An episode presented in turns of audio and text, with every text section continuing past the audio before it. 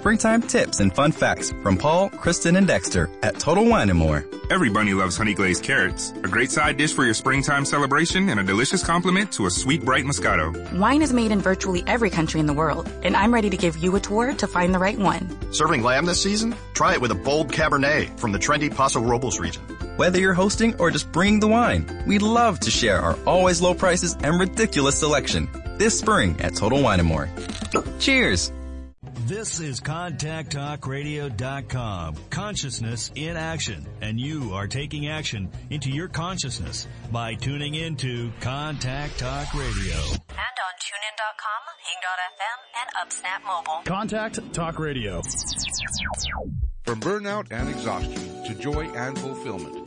Through the act of serving consciously, it's time to rediscover your passion. It's live with Elizabeth and guests on the Contact Talk Radio Network. We sing happy birthday to you, and may all your dreams come true. Happy, happy birthday. Oh,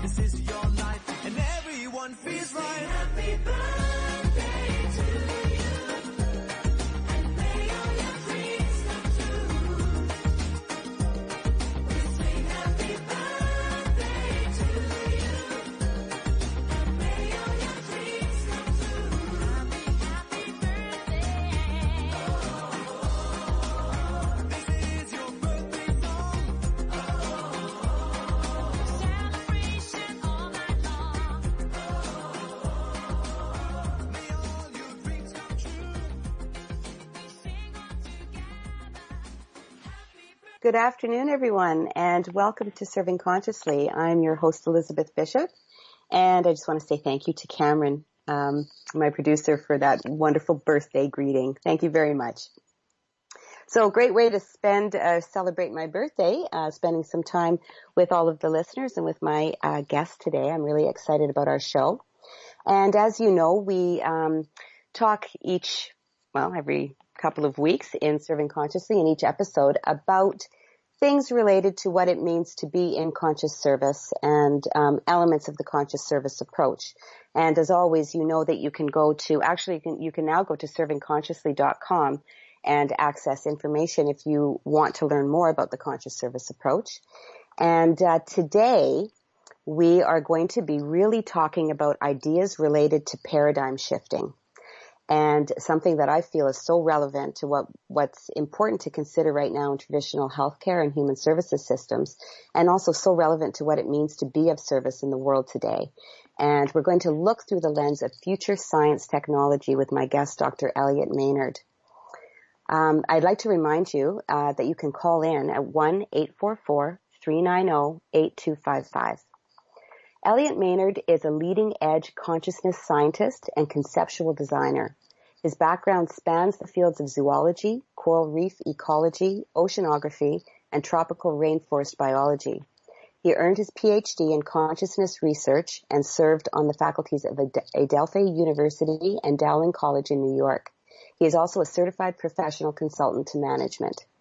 Dr. Maynard is founder and president of Arcos Cielos, not sure if I said that right, Foundation in Sedona, Arizona, and has been active with the World Future Society, the Aerospace Technology Working Group, and the London-based Humanitad International.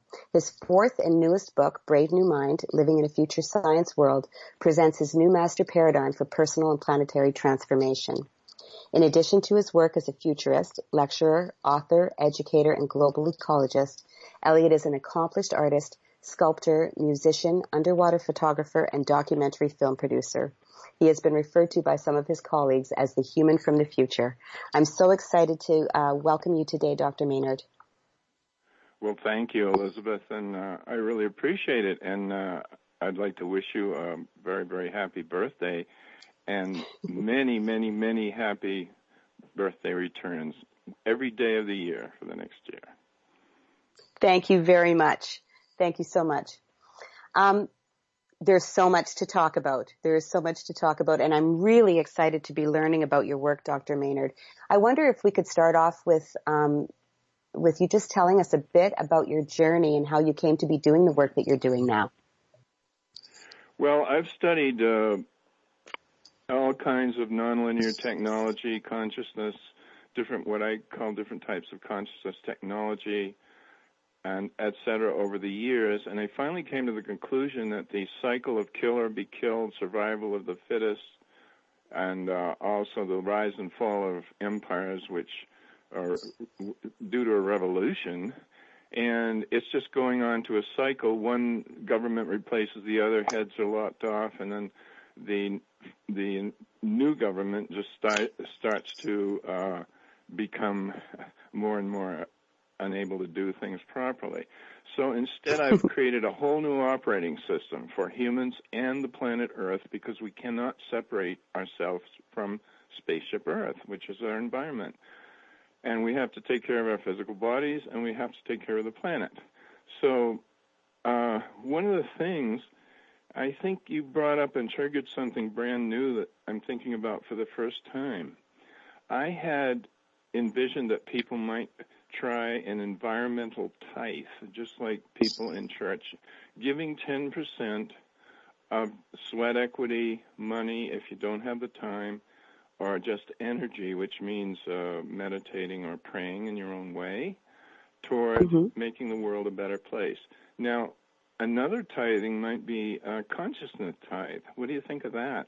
Where we put simply put unconditional love, if you want to call it, or light, on positive energy on the new administration say, let the things work out, let all of the confusion, because we're rising above the drama level in doing that. And it's a wonderful way to make things better without getting out there and having to uh, demonstrate or, you know, you can do it at work. Absolutely. Absolutely. I mean, I think in my interpretation of what you're saying, a couple of things there, just the interconnectedness of our existence here.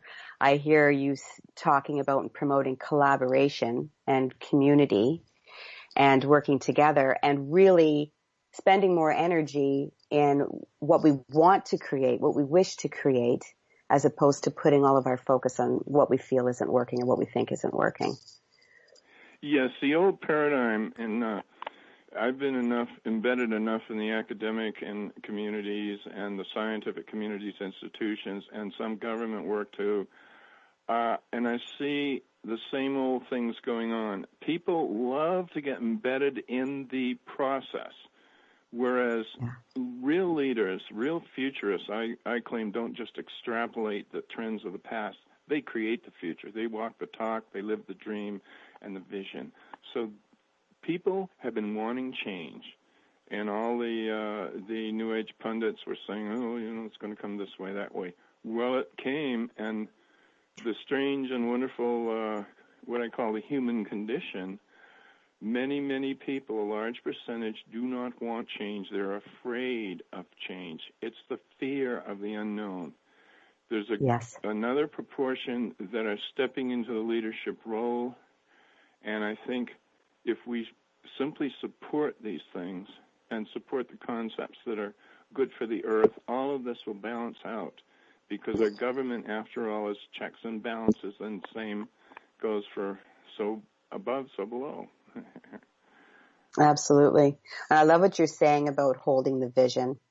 I incorporate that a lot into, into the work that I do as well. Like right from looking at when you're, you know, providing service to someone, another individual one on one and how we can hold the vision of, of wholeness and capacity and, you know, strength, resilience, all of those kinds of things right through to how we do that on a broader level that includes, like you were saying, you know, our connection to others and, and our connection to the planet. And really, we have to be able to believe that what we wish to create is possible or we're kind of sunk right off the start.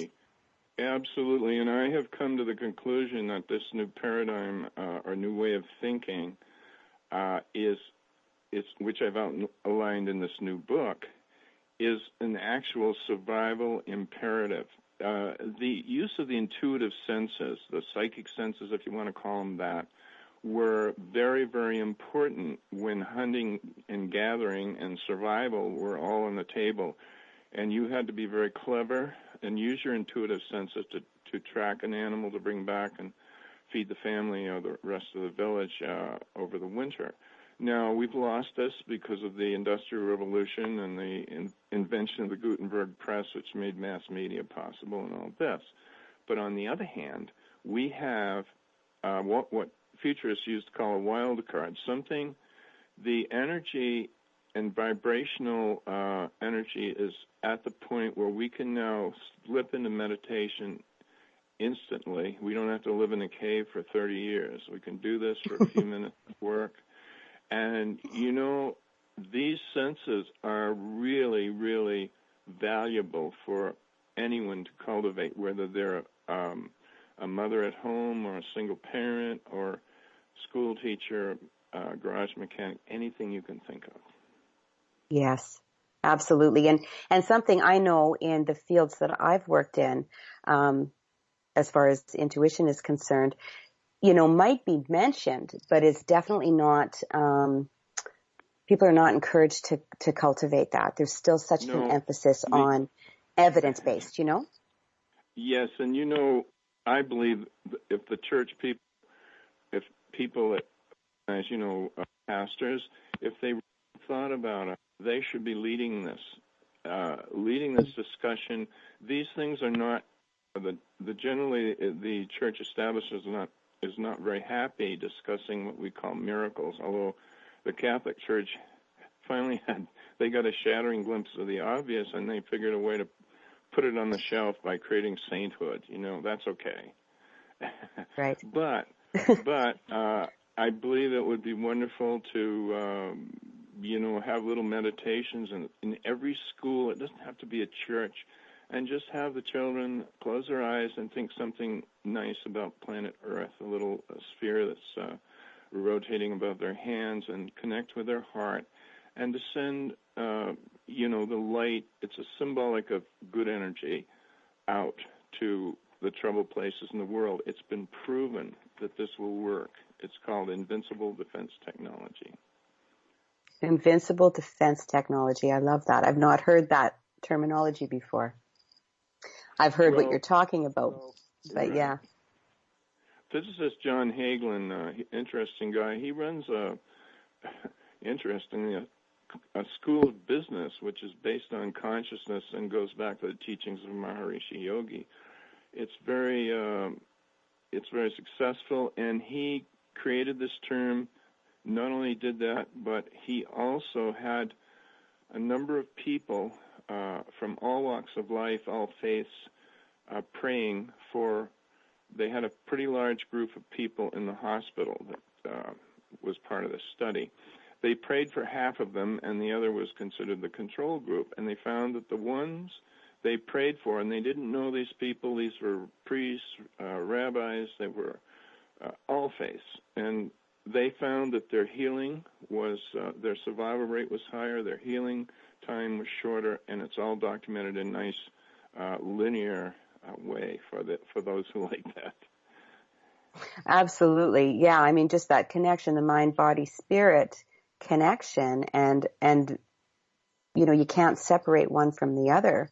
Um, I've done a couple of shows in the past too where we focused on energy and vibration. We talked specifically about Reiki and things like that. And I mean, anybody who's used those kinds of modalities themselves would know the shift that that that can occur in a very short period of time by just putting the focus on on accessing and tapping into a universal loving energy for ourselves or towards other people.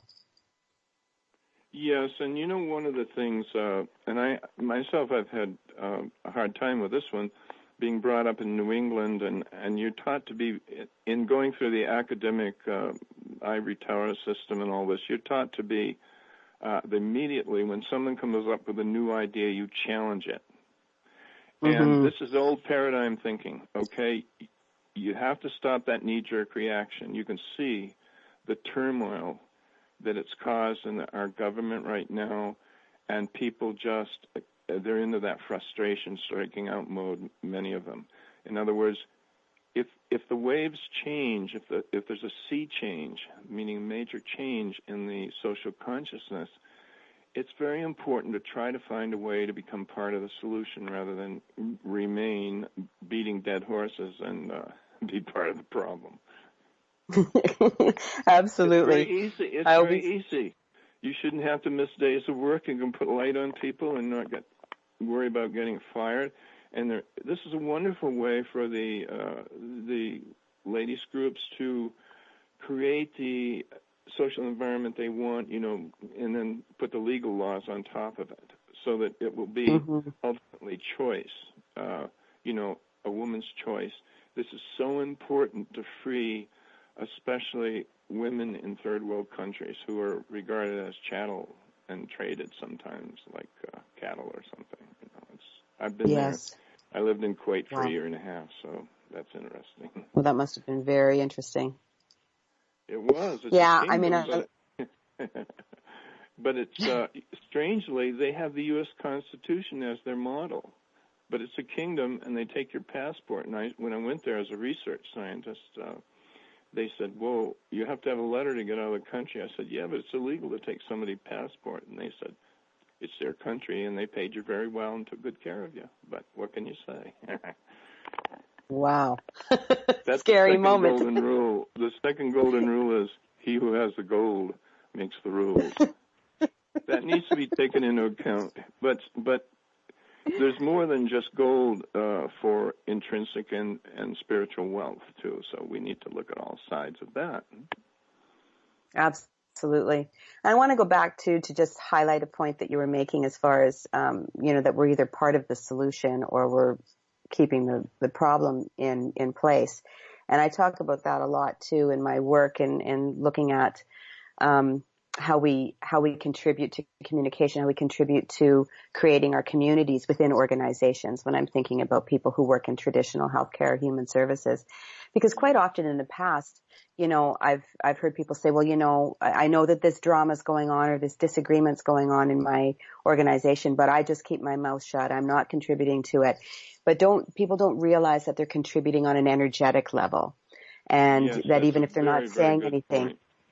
Very Yeah, important. and very important. Yeah. And and you know, through my experience in uh, you know going through a number of different disciplines and jobs, I realized that this may smart for some people, but I would say that the first day on their new job, they need to start thinking about uh, making good contacts, being uh, acceptable to the uh, environment, the social environment of the corporation, and then ultimately, over time, the honeymoon will be over in about usually about six months, and the gatekeepers will start to move around you, and you, if you're not careful, you can get more arrows in your back than your front, you know, and uh, so you you start to look for an exit strategy. This is just survival, and and I'd like people to think about this because I'll tell you what, I've I've been there and I've done that, and I've made some uh, certain errors by sticking my neck out like the turtle. You know, you can't get ahead if you don't stick your neck out once in a while. But the other side of that is you get it, you might get it chopped off too if you do it at the wrong time. absolutely, and that's where that uh, connection to our intuition comes in very very handy. yes, time to pull ahead in the shell and the tail too and the feet. Yeah, absolutely. Absolutely. Um, let's take a quick break if we're ready to do that and, um, and then come back and, and move on with some more specifics about your work, Dr. Maynard. Um, you're listening to Serving Consciously. I'm your host, Elizabeth Bishop, and we'll be right back and carry on our conversation with Dr. Elliot Maynard.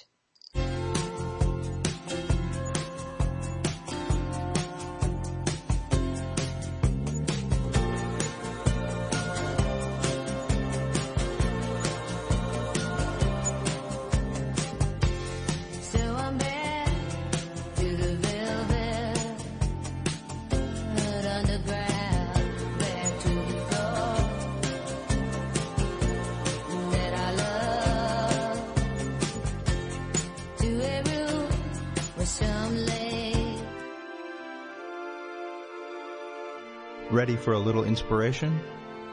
How about a moment in time to reflect, reframe, and rejuvenate? Join Elizabeth Bishop for Serving Consciously, a new radio show airing on the second and fourth Friday of every month at noon Pacific. Tune in to learn about the conscious service approach and find out how you can integrate who you are with what you do in service to others. Call in and speak directly with experts in the field and find out how they've discovered the joy of serving consciously.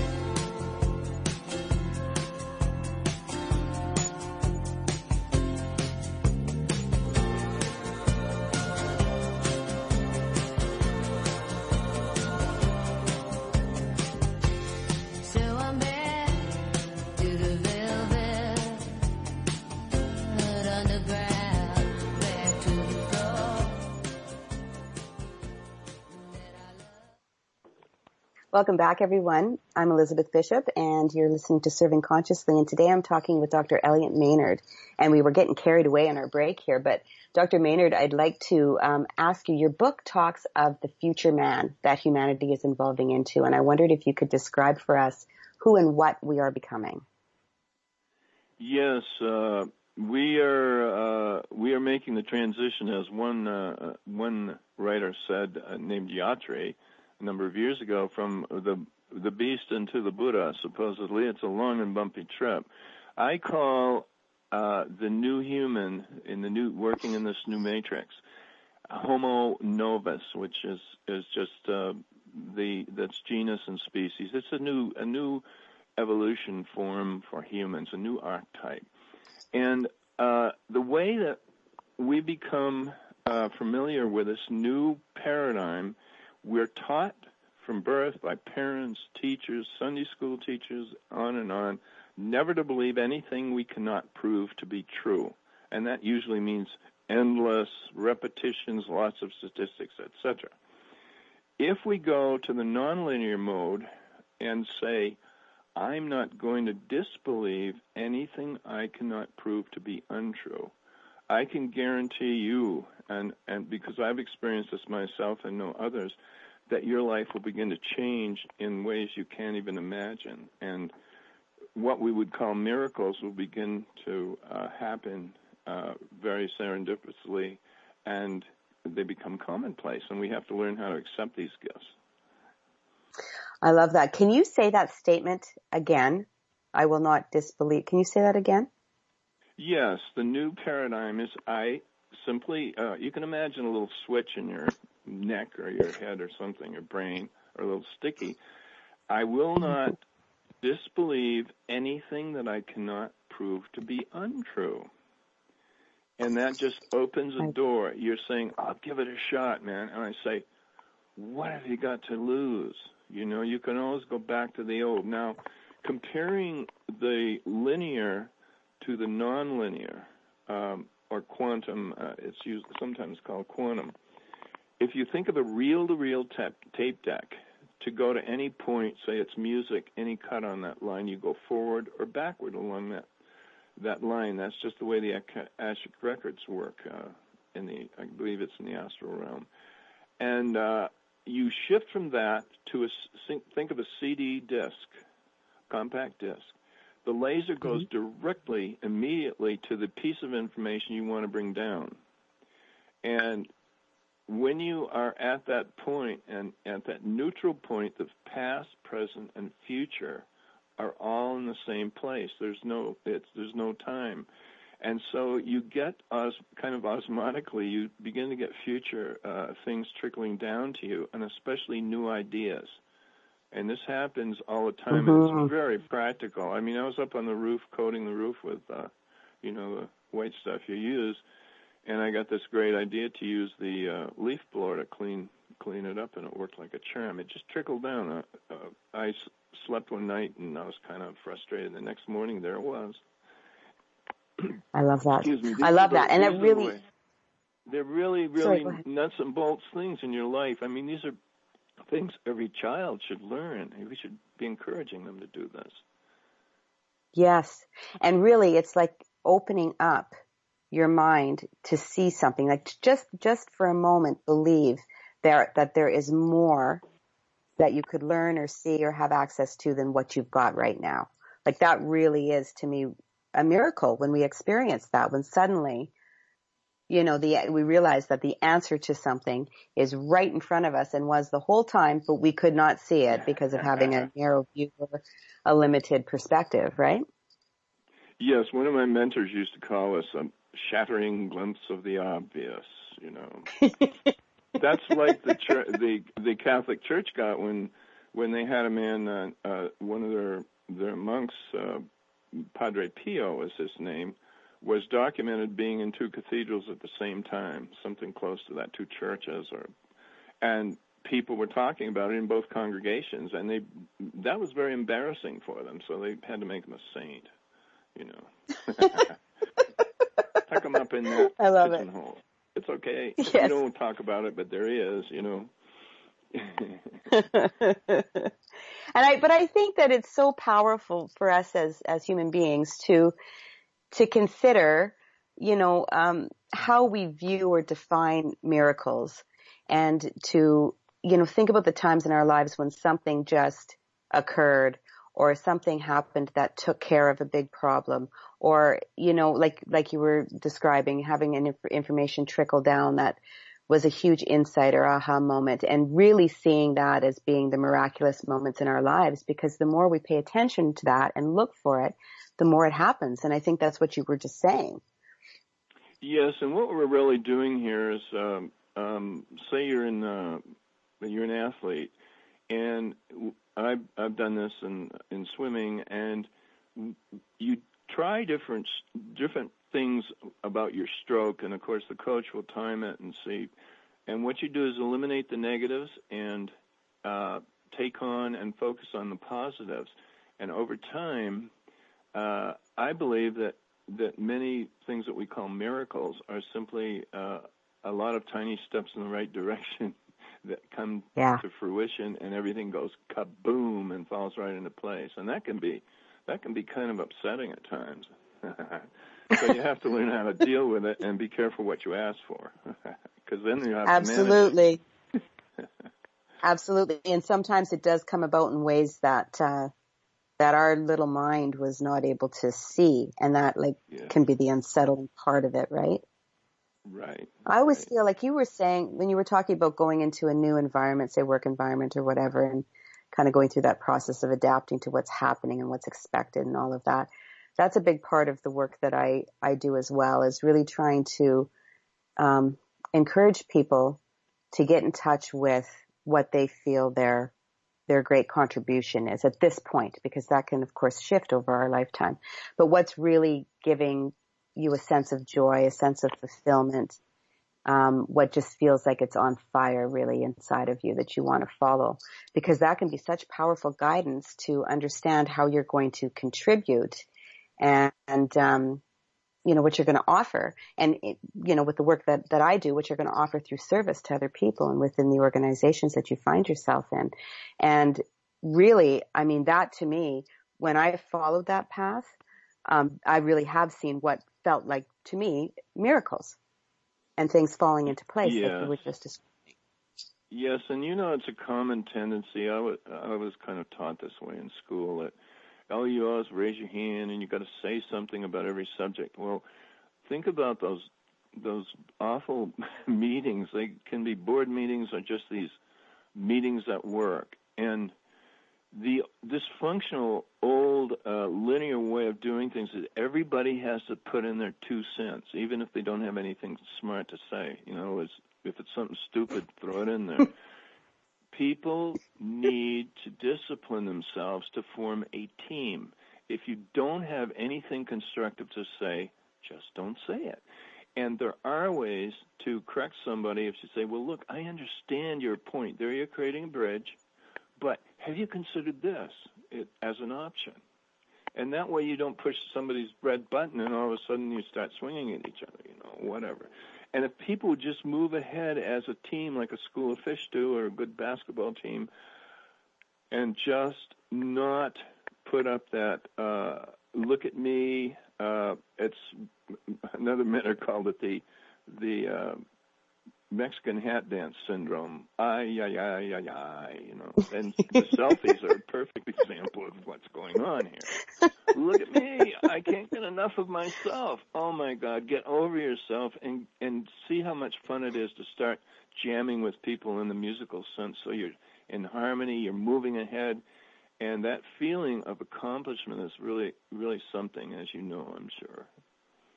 Absolutely. And you know, as you were talking, I just flashed back to a time I often recall when it, when I'm thinking about group work and team and stuff like that, um, where I was working with a group of my colleagues in an organization and we were developing, um, looking at our ethics, uh, policies and all of that because we had come up against, uh, an ethical issue in the organization that we hadn't considered. You know, we didn't see it coming. And so we got this team of people together and, you know, not all of us were always like-minded and on the same page, which is a great, you know, mix to have. You do want alternative perspectives. But we ended up having such a beautiful time. It, it is still stands out in my memory of one of the most productive and harmonious working experiences ever, um, that I've had in my whole career. Because I've certainly had a lot of the other ones. you know? Yes, and what what's Where really interesting is when you get into other cultures, the game changes, and you have to be aware of this. And and one of the things I tell people that when they say, "How can I make the world a better place?" I said, "Put yourself in the other person's moccasins, okay, and start to see their point of view."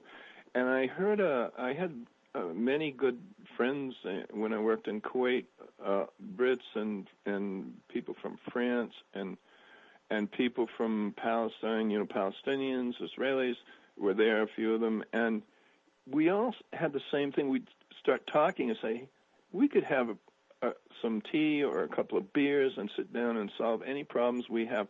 And they all say, it's our damn government. You know, it's a government policy. That's interesting. And another thing that's kind of a, a, a folk saying over there is you have to have a fight with an Arab to be friends with him.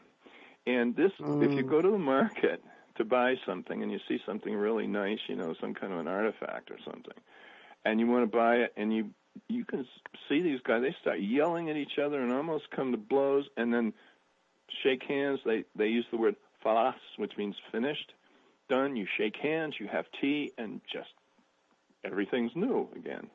It's something Yeah. you know it's quite amazing. But there's truth in this. And when we learn these these uh, idiosyncrasies or different different systems in each culture we can be much better at building bridges. And this is true with, Absolutely. other people. If you look at their point of view and why they're thinking this way. And we have our share of gatekeepers that just want to stop. They want to cut things down because that's that's their power you know. Right. And it becomes more powerful and more real when we give it away to them too.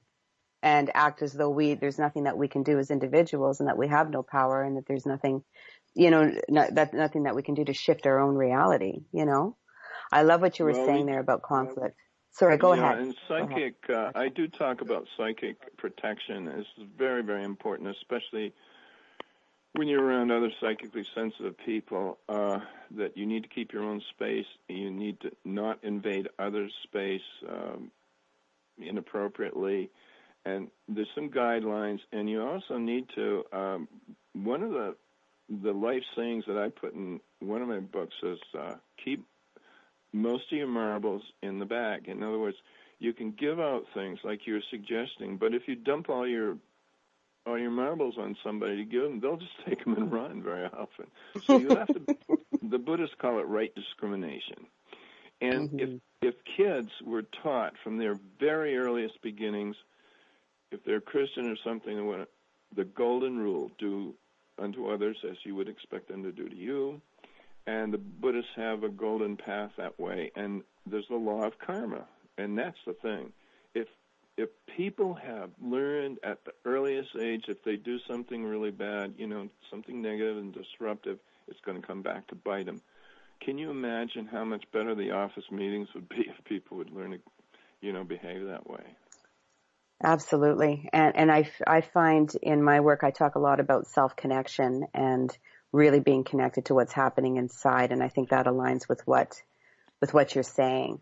Cause I find, you know, we often, if we're connected to ourselves and we choose to act in a way that is harmful to another person, we often don't have to wait that long to feel the ill effects of that. It's, it's quite often, you know, like the words turn sour in your mouth before they leave, you know, and you feel that when you're connected to yourself and it helps you to stop and, and sort of step back into your power in that moment, I find. But of course, you know, we all go in and out of connection, right? to ourselves. Yes, and you and you know uh, it's very important. I I found out in fairly, you know, recently in my life that I'm an empath, and therefore I was picking up other people's things. And, and if I'd known this in school and my interactions with the teachers and all this, I uh, would have been a lot different. Nobody ever told me this, Mhm. but I think a number of people are this way, and they'll feel fear, but it's coming from the other person or other people. Yeah. And you think Yeah. it's you automatically think, "Oh, that's me. I got to fix that." No, you got to look at that. Might be the other people. And I, I've had friends and and acquaintances that will go to a concert. They would. One of my best friends was telling me his mother would take him to a concert, and he'd sit there and he he'd know all the thoughts of the people all around him, and he'd get really squirmy. He wasn't a good concert listener for that reason. what a what a waste of, of the uh, potential enjoyment. But it's so true, and I and I'm glad that you brought that up too, because I find that um, most of the people that I've met over the course of my career that go into uh, human services and healthcare to, you know, be a helping professional in one way or another, are quite sensitive. Um, and are empaths and pick up on a lot of energy. That's part of what makes people, I think, draws them to working and serving other people as well Yes. as makes people good at what they do. Um, Yes, but then there's people a reward. There's a there's a an ad- you know I've always felt that addiction addiction is a very positive survival factor. It's kind of in the genetic con- it's programmed into the consciousness because if you didn't uh, have this this sense you know you weren't going to survive in the in the wilderness very well. Now, of course, Mhm.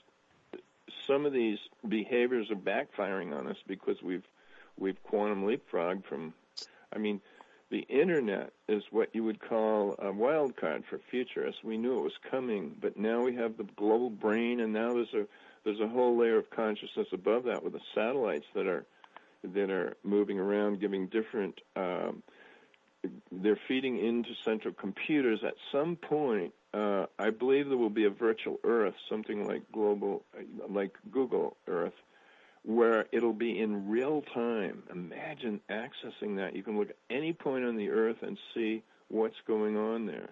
You can go to that point, and there would be news blurbs and, and videos, and any part of the Earth.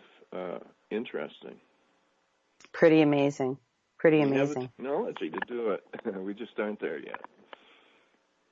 But we will be, that's for sure. Let's Yes, uh, uh, take another quick. Sorry, go ahead. Uh, I was just going to, you know, I talk about channeling as a scientific resource, being able to get information you can get nowhere else, save millions of dollars and years in time. And I went to a, I've cross-referenced this in, in scientifically. I went to a, a presentation by Bashar, you know, Darryl Anka, and I said, mm-hmm. I was asking about ideas, and he came up with this idea about the the so-called vibrational energy that all where people have been talking about and how it's come up and up and up. He said if you took one of us in this in this workshop and put them back a hundred years in a in a marketplace or a tavern or something, they would seem to glow because the energy is so much higher. The average now. That's pretty amazing. That's And that came out of nowhere. That is you know. really amazing. Yeah, that is really amazing. That and what a you just opened up a little pocket in my mind. Yeah, I hadn't even. Con- I thought you were going to say if you put us back, we might spontaneously combust. hey, I've got a but book I like that shows. better. I've got a book that shows a picture of one of those walkers with some ashes. And uh, way back, Johnny Carson put on somebody that somebody made, made a uh, a movie. Uh, it was kind of a documentary about exploding old people and all this, and they'd go and they'd run out of the old folks' home and into the water, smoking, you know, to try try to put the fire out. And I know they're making fun of this, but but these things are real if you start mm-hmm. researching it. Pretty amazing. Yeah. Let's take a, another quick break and then we'll come back and have some more conversation. I'm Elizabeth Bishop. You're listening to Serving Consciously and we're talking today with Dr. Elliot Maynard. We'll be right back.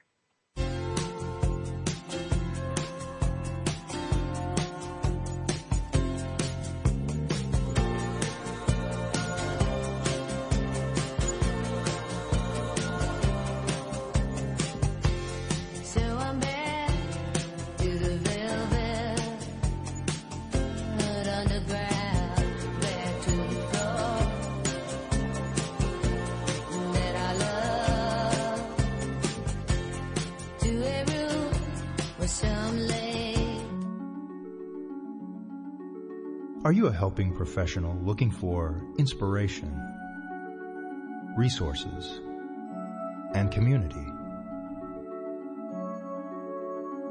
Visit socialworkhelper.com for relevant articles and learning opportunities. Connect with other difference makers in the world. socialworkhelper.com. Tired of the same old boring training sessions? You know, those ones you sit in all day and take very little from. Head over to elizabethbishopconsulting.com to learn more about the conscious service approach and how your organization can benefit from webinars, online programs, and in-person workshops.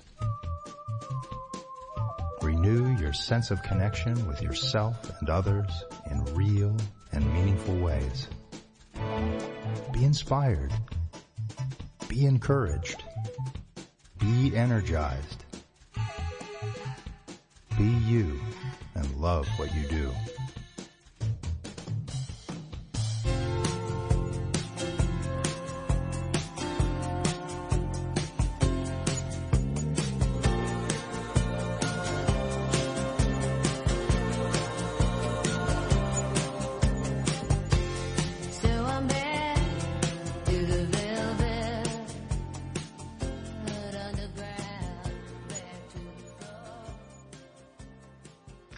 Welcome back, everyone. You're listening to Serving Consciously with um, my guest today, Dr. Elliot Maynard. And um, oh, I cannot believe how quickly these this hour goes by. Um, I'd like to ask you, Dr. Maynard, how you know we were just talking on the break about this whole notion of serving consciously and and what this my particular radio show is about. And I'd like to just get your thoughts on how you see your work and future science technology having relevance um, and expanding consciousness for people who are working in healthcare and human services or who find themselves in the role of being of service to other people in the world right now.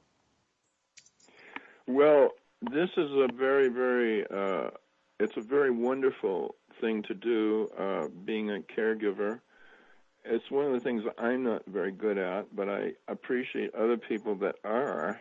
I'm, you know, each of us are better at certain things than others. And caring uh, and working consciously, if we go back to those office meetings, when, if you have children or grandchildren, you know that when kids are at a certain age, they just talk at you. You know, little voices come up and they they're talking at you. At a certain age, uh, they start to turn into more little uh, human beings, and they start to engage with you. If people were taught to actually engage, and how many times have you been in a restaurant and you have the, the waiter, wait person come up and go blah blah blah blah blah blah blah, blah, blah and you Mhm. realize they're just talking at you. You were having a conversation and relaxing and maybe sipping some wine or something, and you go, whatever, you know, because a good wait person waits for the right moment and engages people. And the same is true with caregivers. This is so important, especially to people who are uh, older folks who are confused. They just need a little kindness because uh, it it's easy to just say, "Oh, what a cranky old fart," you know, or something. But Mhm. these folks appreciate little things, you know, something specially like a little candy or something, and it means a lot to them. When you do this, it is this kind of uh, feeling is very addictive, and and it brings back the most wonderful feeling of um, happiness for the caregiver and and the other person too, other people. And Yes. it is addicting. And the more you learn, the more you get upgraded, and then you have to deal with that and go through the whole process again. But Yes. uh, Yes, the more that you- creative, uh, positive energy and consciousness uh, work is very addicting. It's there's a compulsion to do it, and if you want to advance, you have to keep sharing. And this is why I I share some personal things that if I can help one other person in the world, that's good enough for me. Absolutely. And I, I, I really agree with so much of what you just said there. And, and I really feel like, you know, our capacity to be engaged and present in the moment with other people. Well, to me, it's a direct reflection of our capacity to be connected to ourselves and, and, and present within our own experience as well. Because the more that we're able to do that, the more we're able to, to integrate that into our interpersonal relationships. And so for sure, as we get, you know, evolving in that process and we have the rewards, like we feel the rewards from that, we are asked to continue to do that more and more and more and come from that place of engagement. But that's how relationships are created and in, and in any kind of service to other people, that is the, the whole point. Without the relationship, without that presence, there's not much that can really happen, you know, as far as Well, growth or healing. Yes, and and I think we have to remember that um, when we talk about a human, uh, man is is mankind, and hu is a uh, ancient Pali word for for God or the source of energy. So think about that, and uh, we forget that. We forget that a lot with those uh, um, what my scientists call people. Uh, he said that people are engaging with the electronic tit. You know, they're on that cell phone, and we've had people walking off the cliffs in California on that. You know, just busy and off they go. And so oh, mindfulness, yes, very important. And and teaching mindfulness in with these older folks is will help them find the keys. All of this is very simple. They just need to go make a little check in their mind when they put the keys down, or put them in the same place every time. And these things will make their lives so much happier. They're they're small things, and they also make uh, the caregivers happier too. And uh, and so everybody feels good about it. That's yeah, that's a good example. Yeah, that's a good example. And I feel like, you know, whenever we're promoting, when, when we're working with other individuals and we're promoting certain strategies that might be helpful for them. So for example, mindfulness or something like that, it's always so much more powerful if we're walking that walk ourselves, you know. Um, Yes, so as and, service and providers. we must be humble Yeah. when we do that because um, it's a human tendency, what I call the human condition, that Mhm. if you get really good at what you do, um, some of the people that you know, instead of them trying to learn from you, they will rebel and become uh, gatekeepers or backstabbers. And you know, we always have to watch out for that. And it's just something Yes. it's like we have to go through that little minefield and dance uh, between the mines and do the best we can to create bridges. And then at at some point, you'll probably move on to a newer and better position. And nobody, a previous boss, can really default you from moving on to a better job. That's something you can remember, and it will come to you. Absolutely. Yeah, I agree. I agree. I agree when you, usually. Yeah. Yeah, when we are in our, you know, most powerful place and we're really um embracing our gifts and what we're here to contribute and do that from a place of humility. Um I really do feel that that does happen. We expand into different places where we're then called to next, you know. Um but very very powerful um guidance. And I think with what we're talking about today and, and everything to me that makes up serving consciously and all of the work that you're working on, I mean, sometimes the most important thing is that we're integrating it into our own lives, you know, and quite often that's Yeah. the motivation, right? To learn yes, ourselves. embracing embracing our gifts.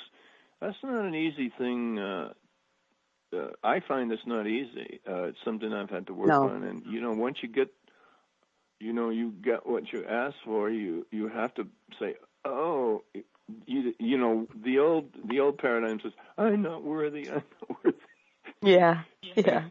and people beating themselves on the head with some kind of a book and and then no you just say thank you spirit thank you you know god or whoever you're you're you're the higher energy and you go right on to the next step boom just like that Yes. Yes. you learn to put it And aside as- thank you Absolutely. And as we embrace those gifts, uh, we're called to use them. And that's the way it goes. well, you know what, Dr. Maynard, as we're wrapping up today, I'd like to um, just give you an opportunity to tell listeners where they can find you. How can they connect Yes. with you? um you you are going to have this posted uh, on your website the uh, our uh, foundation Yes, I am. I'm going to include the information. I just don't want to say it wrong. Is it www.acrocielos?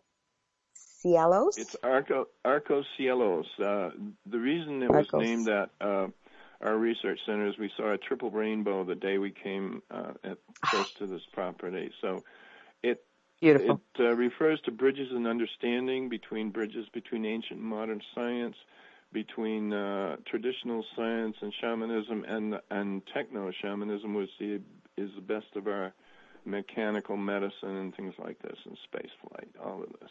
Oh, that's uh, that's beautiful. I love that.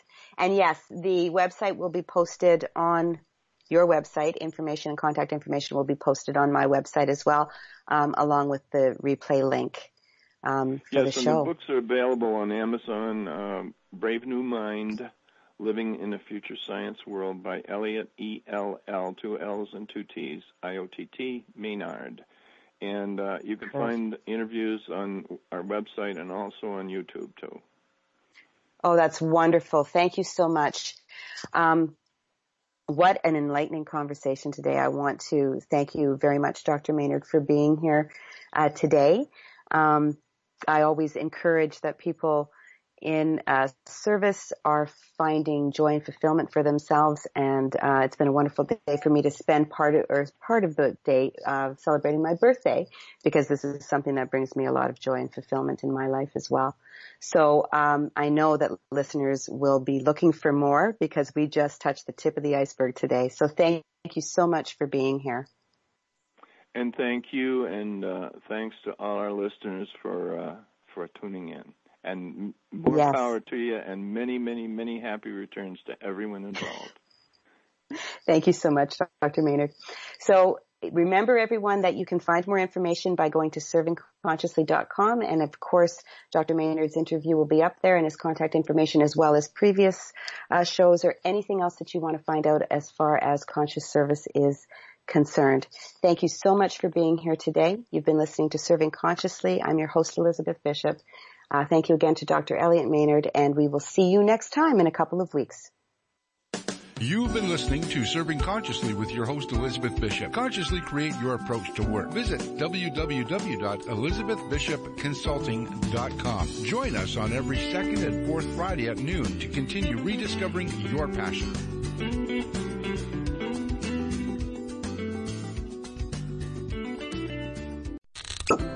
Springtime tips and fun facts from Paul, Kristen, and Dexter at Total Wine & More. It's peak season for asparagus, which pairs perfectly with a light and crisp rosé. Mini bottles of champagne and sparkling wines are perfect for adult Easter baskets. And they're really cute too. My perfect brunch? Belgian waffles with extra whipped cream and a holiday pour of your sweetest rosé. Whether you're hosting or just bringing the wine, we'd love to share our always low prices and ridiculous selection this spring at Total Wine & More. Cheers! springtime tips and fun facts from Paul, Kristen, and Dexter at Total Wine and More. Did you know there were over 1 million bubbles in a glass of champagne? Did someone say brunch? Leave the egg hunting to the kids. We'll have even more fine hunting for your brilliant brunch Riesling. Ham's sweet and salty richness pairs perfectly with sweeter wines with bold fruit. How about a juicy Pinot Noir? Whether you're hosting or just bringing the wine, we love to share our always low prices and ridiculous selection this spring at Total Wine & More. Cheers!